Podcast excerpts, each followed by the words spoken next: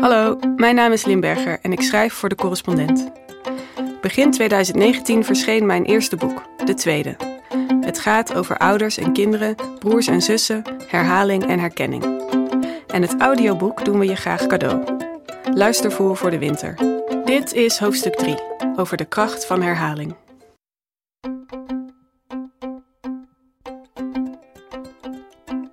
Goed, mijn zoon is geboren. Maar wat betekent het eigenlijk om zoiets groots en meeslepends een tweede keer mee te maken? In het volgende hoofdstuk geeft de psychologie van de herhaling daar antwoord op. Hoofdstuk 3. Meer, weer, meer, weer. Over het geluk van herhaling en de verwondering van herinnering. Mijn aantekeningen beginnen wanneer mijn zoon vijf weken oud is. Ze zijn minder gedetailleerd en methodologisch dan de notities die Charles Darwin over William maakte, maar frequent zijn ze wel. En net als die van Darwin leggen ze, merk ik op wanneer ik er maanden later in terugblader, geregeld gezichtsuitdrukkingen vast. In mijn eerste notitie observeert mijn vader dat zijn kleinzoon net zo kijkt als Harrison Ford. Een paar dagen later haal ik mijn zoon om half zes ochtends uit zijn wiegje en voor het eerst wil hij niet meteen drinken, maar kijkt hij rond. Lachend heb ik erbij gezet. Diezelfde week teken ik op dat mijn vriend vindt dat onze zoon boos kijkt, terwijl ik zijn blik eerder als bezorgd zou klassificeren. Kennelijk heb ik wel de tegenwoordigheid van geest om op te schrijven dat het feit dat we allebei iets anders lezen in zijn expressie vermoedelijk meer over onszelf vertelt dan over onze zoon. Naast zijn uitdrukkingen noteer ik in het begin vooral hoe mijn zoon zijn en mijn dagen invult. Ik beschrijf uren geslapen en uren wakker gelegen, huilbuien gekalmeerd of ondergaan, wandelroutes volbracht of voortijdig afgebroken. Later schrijf ik over zijn eerste schaterlach en wat de aanleiding was. Ik schrijf op wanneer hij begint met kwijlen en doe akte van het plotselinge verdwijnen ervan. Zijn eerste crashdag staat genoteerd net als het einde van de borstvoeding, die mij tegelijkertijd oplucht en verdrietig maakt en op hem weinig invloed lijkt te hebben. Wanneer hij een half jaar oud is, probeer ik de onbeholpen manier waarop hij zwaait onder woorden te brengen, met zijn boven in plaats van zijn onderarm. Ik beschrijf dat het hem lukt van zijn rug naar zijn buik te rollen, maar nog niet andersom, en noteer de gefascineerde blik waarmee hij zijn zus gadeslaat. Zijn eerste stapjes, zijn eerste woordjes. De notities vertellen geen verhaal. Ze zijn niet systematisch, niet op zoek naar grotere lijnen of onderliggende patronen. Dat hoeft ook niet. Waar Darwins motivatie om te notuleren wetenschappelijk was, is de mijne sentimenteel. Ik ben ermee begonnen om grip te krijgen op de tijd. Om te voorkomen dat ik alles wat er nu gebeurt straks weer ben vergeten. Van de eerste jaren van mijn dochter bestaan ze niet, zulke notities. Op een paar sporadische, in der haast getikte verslagen en lijstjes met prille uitspraken na schreef ik nauwelijks iets op. Ik wist nog niet hoe weinig er zou beklijven, was me niet bewust van de vluchtigheid van haar babytijd en de feilbaarheid van mijn geheugen. Ik zat er middenin en kon me nauwelijks voorstellen dat het ooit voorbij zou gaan. Dit keer wil ik me tegen het vergeten wapenen. En dit, dit veranderde bewustzijn, toont meteen al aan hoe de tweede keer anders is dan de eerste keer. Hoe de herhaling afwijkt van de primeur. Wanneer mijn zoon één jaar is, raakt hij verslingerd aan een dik kartonnen prentenboek waar kinderliedjes in zijn afgedrukt.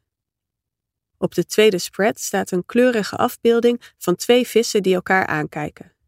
De een oranje en opgewekt, de ander blauw met een gezichtsuitdrukking van pure horror. Mijn zoon wijst de tekening aan, neuriet.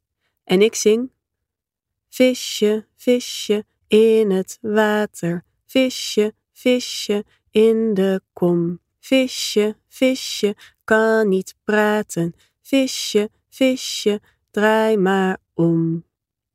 Ik weet niet of het de getergde blauwe vis is op de linkerpagina die maakt dat dit liedje me zo vreed en deprimerend voorkomt.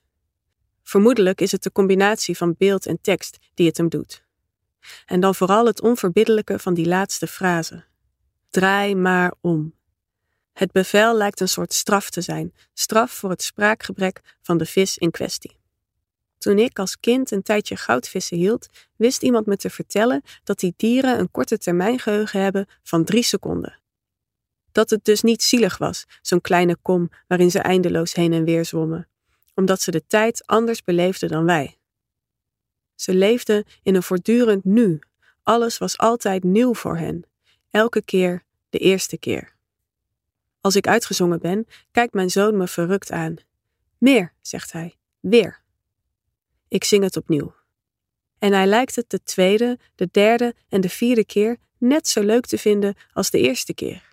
Alsof het lied elke keer weer nieuw voor hem is. Of misschien bevalt de herhaling hem gewoon net zo goed als de eerste keer.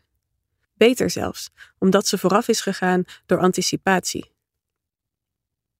Het was rond de eerste verjaardag van mijn dochter dat ik zelf begon te verlangen naar een herhaling. Ik wilde opnieuw een baby voelen bewegen in een groeiende buik.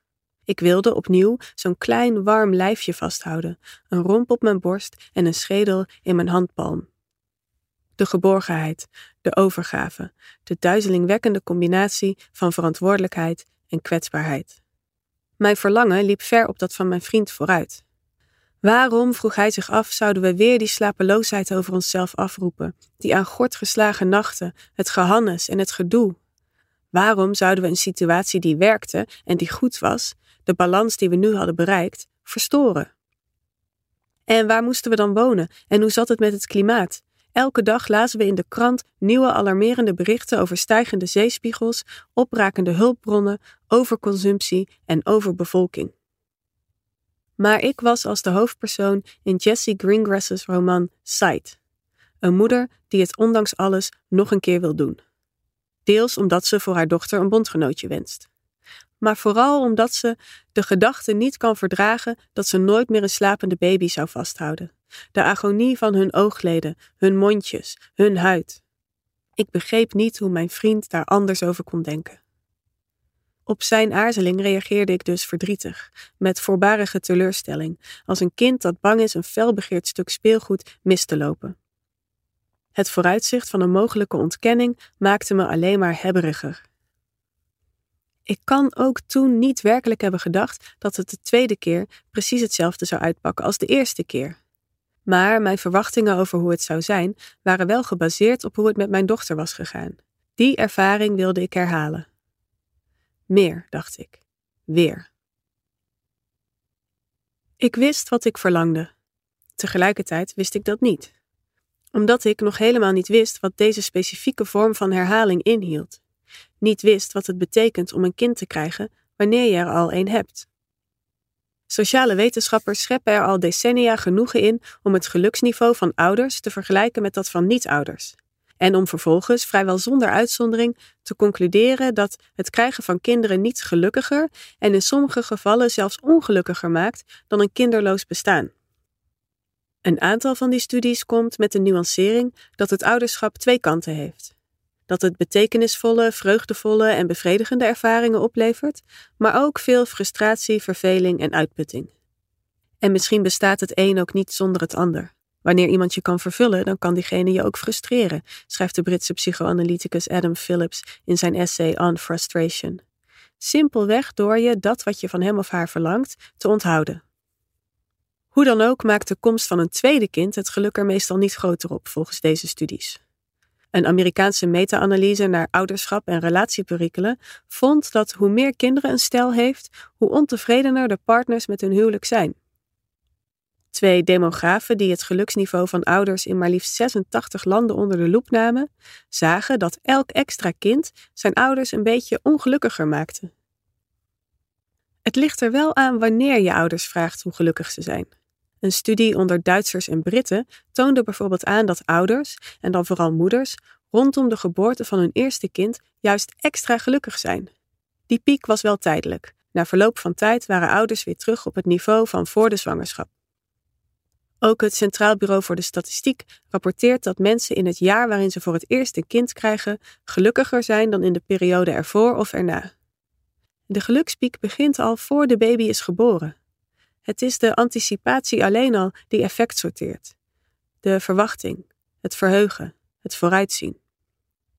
Ook blijkt uit de gegevens van het CBS dat een soortgelijke toename van geluk uitblijft wanneer het een tweede of derde zwangerschap en geboorte betreft.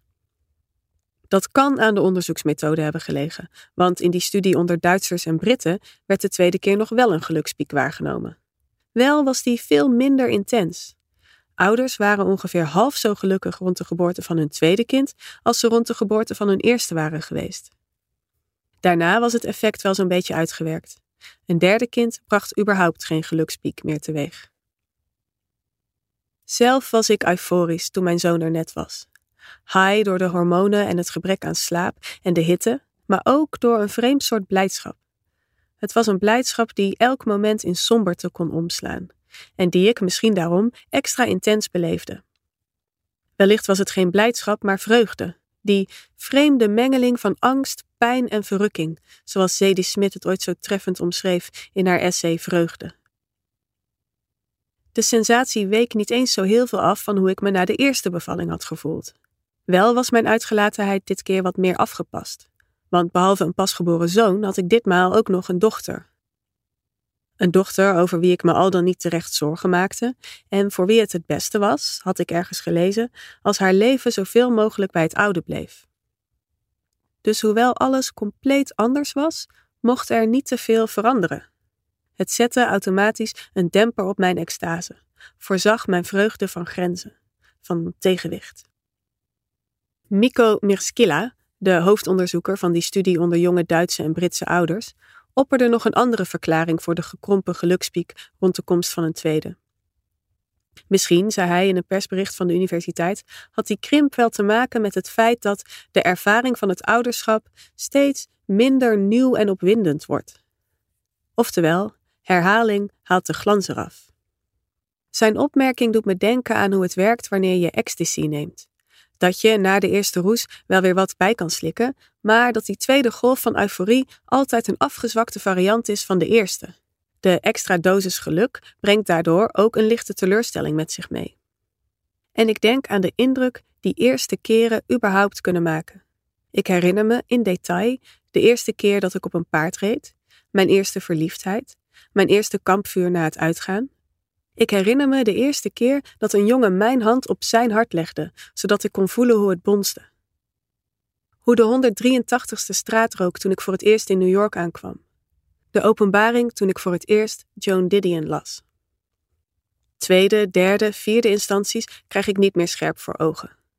De herinneringen eraan zijn door elkaar gaan lopen, refereren nu aan archetypes in plaats van aan losse ervaringen. In Gefüllte Zeit Kleine Psychologie des Zeitempfindens van neuropsycholoog Mark Wittman lees ik dat nieuwe ervaringen meer aandacht vergen, de hersenen sterker activeren en beter in het geheugen worden opgeslagen dan ervaringen die lijken op wat je al kent. Evolutionair gezien is het logisch dat de hersenen zo werken. Om te overleven is het vooral belangrijk dat het onbekende je opvalt en dat je er lering uit trekt je keer op keer verwonderen over hoe die ene boom op dat ene moment van de dag het zonlicht filtert, is veel minder cruciaal. En zou het soms dit psychologische mechanisme zijn dat maakt dat de meesten van ons zo verzot zijn op eerste keren? Zo graag op zoek gaan naar nieuwe ervaringen en elkaar verhalen vertellen over de eerste keer dat we iemand zoenden, of de bergen zagen, of in een vliegtuig stapten?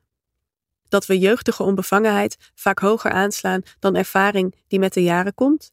En dat we innovatie en originaliteit collectief bejubelen. Dat we elkaar weliswaar tweede kansen gunnen, maar dat de tweede verder vooral associaties kent met minder. Ik ken althans nauwelijks lofzangen op herhaling, weinig odes aan herkenning en amper vieringen van routine. Het was niet hetzelfde, een kind krijgen voor de tweede keer. Natuurlijk was het niet hetzelfde. Ik was niet dezelfde. Ik had het al eens meegemaakt. En daardoor bleef het belangrijkste wat die eerste zwangerschap en geboorte had gekenmerkt achterwege. Namelijk de overrompeling van een compleet nieuwe ervaring. In plaats daarvan was er iets anders. Anticipatie. Ik wist ongeveer hoe mijn lichaam zich tijdens de zwangerschap zou gaan gedragen. Hoe moe ik zou zijn en hoe warrig. Hoe hysterisch groot mijn borsten zouden worden, hoe rond mijn buik, hoe ik sneller blauwe plekken zou krijgen en mijn huid nog gevoeliger zou zijn voor de zon dan normaal. Die verwachtingen werden min of meer ingelost. Ik was net zo vermoeid en net zo verstrooid. De verandering van mijn lichaam verliep ongeveer gelijk met wat subtiele verschillen hier en daar. Borsten iets kleiner, buik, hoe bestond het, nog net wat ronder. Of de glans eraf was de tweede keer? Er was in elk geval iets bijgekomen. Verwachting gebaseerd op eerdere ervaring. Er was opnieuw verwondering, uiteraard. Het blijft een fascinerend en tegelijkertijd doodeng gegeven, die onvoorstelbare celdeling in je baarmoeder met een baby als resultaat. Dat het allemaal werkt, zonder dat je er iets voor hoeft te doen, zonder dat je het überhaupt begrijpt. Maar het was een verwondering die ik zag aankomen. Ik herkende haar.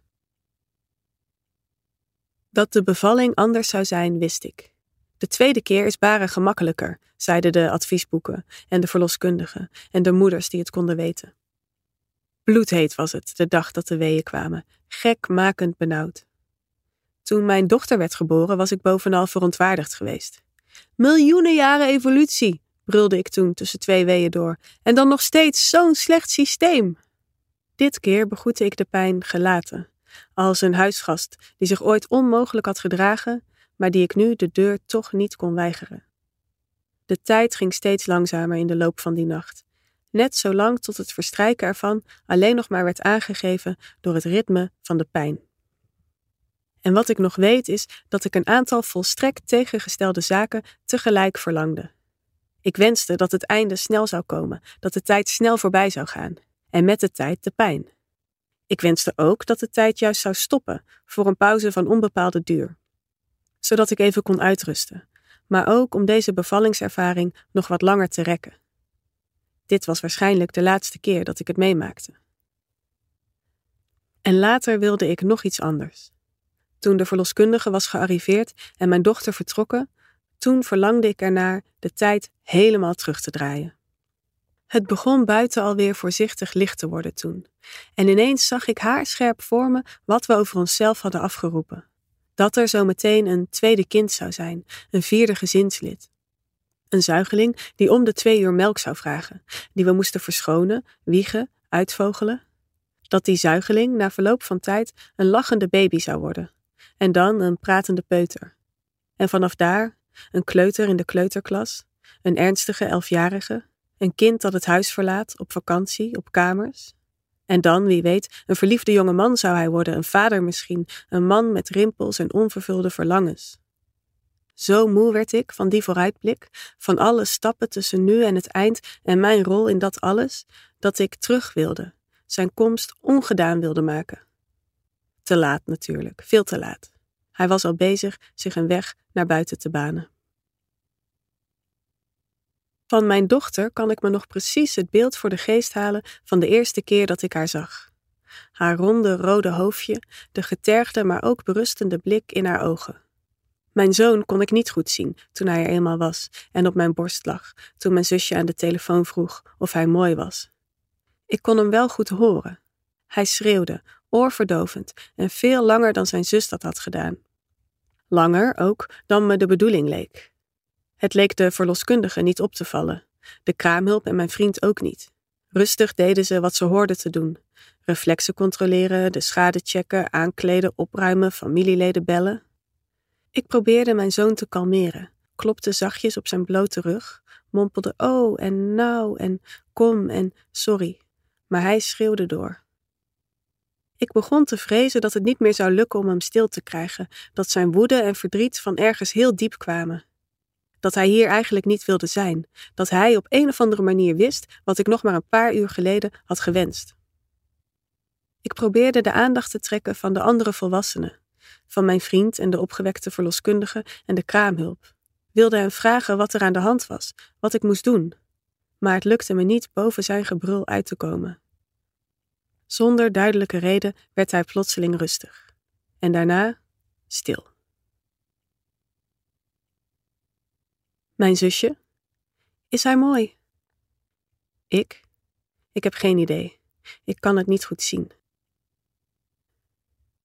Je hoort vaak dat je de pijn van een bevalling vergeet, zodat je het nog een keer kan doen. Dat hetzelfde opgaat voor de eerste slapeloze weken en maanden met een baby. Dat de natuur maakt dat we ons die achteraf niet meer scherp voor de geest kunnen halen. Omdat er überhaupt geen tweede kinderen geboren zouden worden als we ons precies konden herinneren hoe het de eerste keer was geweest. Het zou kunnen verklaren waarom ik na de geboorte van mijn dochter nauwelijks aantekeningen heb gemaakt. En daarbij mijn zoon pas mee begon toen hij er al een aantal weken was. En ook dat ik me in mijn notities vooral richtte op details en losstaande observaties. Gezichtsuitdrukkingen, tijdstippen, routes. Veel meer dan op hoe het voelde, hoe overweldigend en tegenstrijdig het allemaal was. En het zou kunnen verklaren waarom ik, toen de tweede nog niet geboren was, vooral aan een warme, zachte, vertederende baby had gedacht. En niet aan, zeg, het beklemmende gevoel van een baby die je niet kalmeren kan, of de aanslag op je lichaam en je gedachten die zo'n baby ook veroorzaakt. Het lijf dat zijn oorspronkelijke vorm weer probeert te vinden, wat nooit helemaal meer lukt. De geest die zowel gekoloniseerd als ontvolkt lijkt te zijn. Twee tegengestelde fenomenen met vreemd genoeg hetzelfde effect. Ik denk vaak, schrijft Rachel Cusk in haar boek In het Land van Moeders, dat mensen geen kinderen zouden krijgen als ze wisten hoe het was. En ik vraag me af of wij als seksen een darwinistische kurk zetten op onze expressie, op ons vermogen om de waarheid van dit onderwerp weer te geven. Zou de evolutie ons, moeders, een rem hebben meegegeven, een blokkade, waardoor we niet in staat zijn het ouderschap aan oningewijden te beschrijven? Misschien dat die rem, als ze al bestaat, niet veel anders is dan ons onvermogen om dingen te onthouden. Mijn zusje zegt dat ik nog altijd weinig met haar deel. De dagen dat we ruzieden om speelgoed of kleding liggen achter ons, maar nog steeds, zegt ze, hou ik mijn emoties en ervaringen voor mezelf. Ze noemt haar eigen moederschap als voorbeeld. Haar dochter, mijn nichtje, werd na mijn eerste geboren en voor mijn tweede. Ik dacht dat we dichter bij elkaar zouden komen, vertelt ze op een zaterdag die we samen op een terras doorbrengen, voor één keer niet omringd of afgeleid door onze kinderen. Ik ging iets beleven wat jij al had meegemaakt, iets groots en meeslepends, iets wat we voortaan gemeenschappelijk zouden hebben. Maar wanneer ze me vroeg hoe bepaalde dingen bij mij waren verlopen, hoeveel energie ik had in de vijfde maand van de zwangerschap, hoe het slaapritme van mijn dochter in de eerste weken was geweest, hoe vaak ze dronk toen ze een paar maanden oud was, gaf ik enkel vage antwoorden. Jij was alles vergeten, zegt mijn zusje. Het klinkt verbaasd, licht beschuldigend ook. Maar misschien, denk ik, terwijl ik naar haar luister, hing mijn onvermogen om haar de details te geven waar ze om vroeg, wel samen met het feit dat veel van haar vragen juist niet over grootse en meeslepende zaken gingen. Niet over wat ik dacht en voelde toen ik mijn dochter voor het eerst zag, maar over hoe onze dagen eruit zagen toen zij er al een poosje was. Niet over de eerste keer dat ze een nacht doorsliep, maar over het verloop van de vele gebroken nachten daarvoor. Niet over het wonder maar over wat daarna kwam. De eindeloze herhaling, de routine. Ik spreek een neuropsycholoog die gespecialiseerd is in tijdsbeleving. We hebben het over kinderen en herinnering. Wanneer ervaringen nieuw zijn, zegt ook hij, maak je veel herinneringen aan. Ken je een ervaring al, dan onthoud je er minder van. Routine vermorzelt herinneringen, of liever voorkomt dat ze überhaupt worden aangemaakt. Nu is routine sowieso een van de voornaamste kenmerken van het jonge ouderschap. Elke keer hetzelfde rondje naar de speeltuin en de supermarkt, elke dag hetzelfde riedeltje bij de crash, dat ene liedje dat iedere avond op precies dezelfde manier moet worden gezongen. Meer, weer. Het is wat kleine kinderen willen en dus is het wat jonge ouders doen, dag in dag uit, of ze nou willen of niet. Dit nieuwe leven, vastgelegd in dagelijkse patronen, is hoe de jonge moeder in Jessie Greengrass roman Sight routine karakteriseert.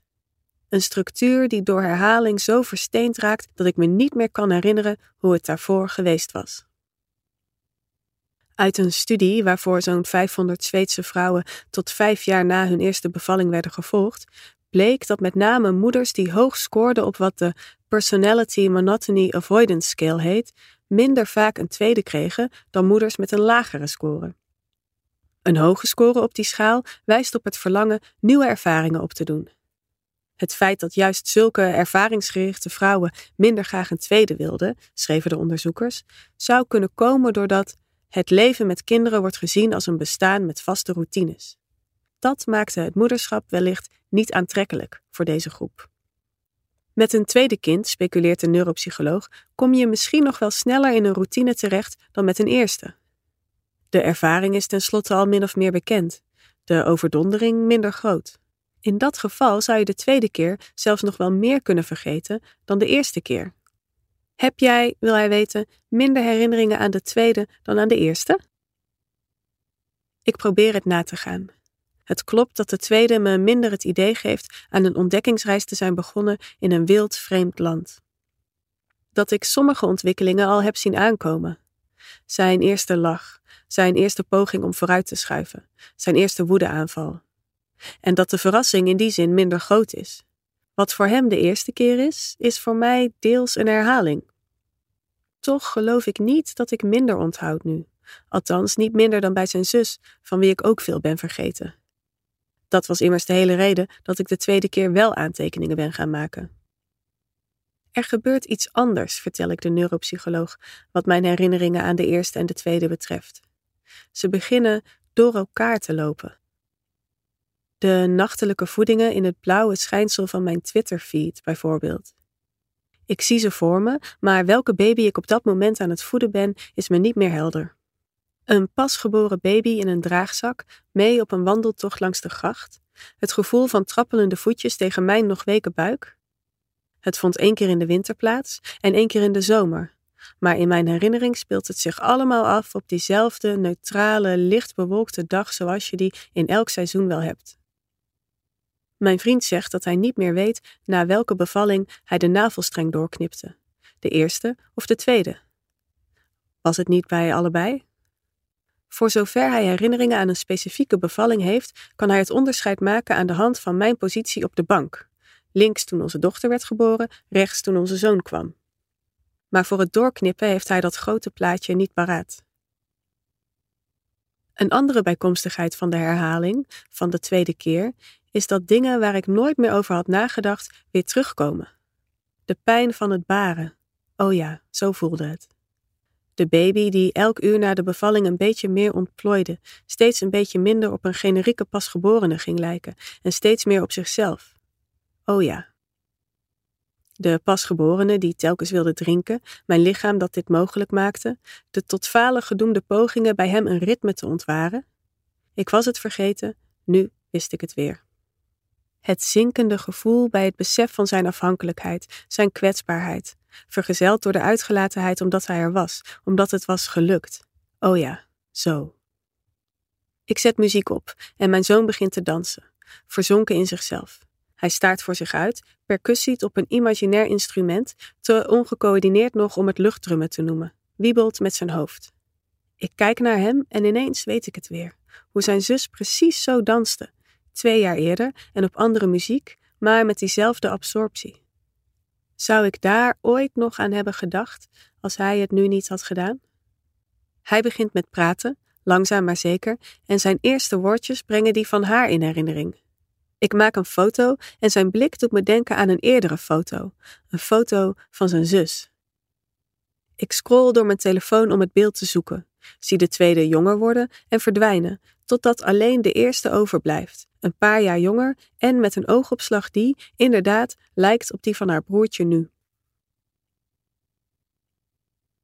Geheugendeskundigen zeggen dat een herinnering steeds wanneer je hem ophaalt een beetje verandert, omdat jij zelf een beetje veranderd bent. Dat herinneringen niet vaststaan, maar eigenlijk keer op keer opnieuw worden geschapen, aangepast aan het doel dat ze op dat moment moeten dienen.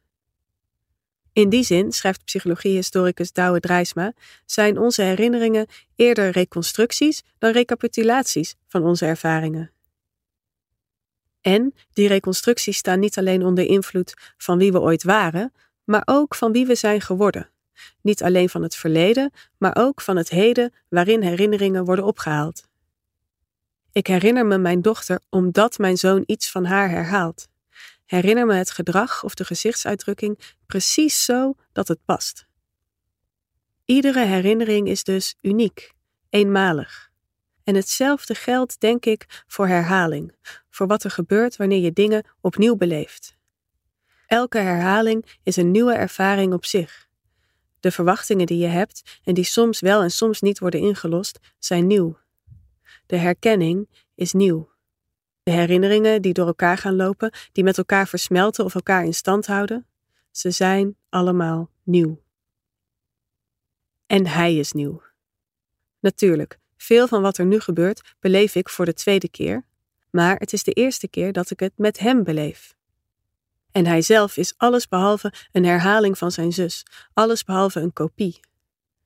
Geheel eigen is hij, een eenmalig mens. Ook nieuw bij de tweede? Hoe mijn dochter haar pasgeboren broertje beduust en voorzichtig op schoot neemt. Hoe hij een paar maanden later voor het eerst om haar lacht. Hoe er, kortom, niet alleen een tweede kind bij is gekomen, maar ook een nieuwe relatie is ontstaan. Die tussen broer en zus. Hoe er daarmee honderd nieuwe aanleidingen zijn geboren voor angst en vertedering en verbazing. En minstens zoveel redenen om me af te vragen wat het voor hen betekent, dat ze nu met z'n tweeën zijn.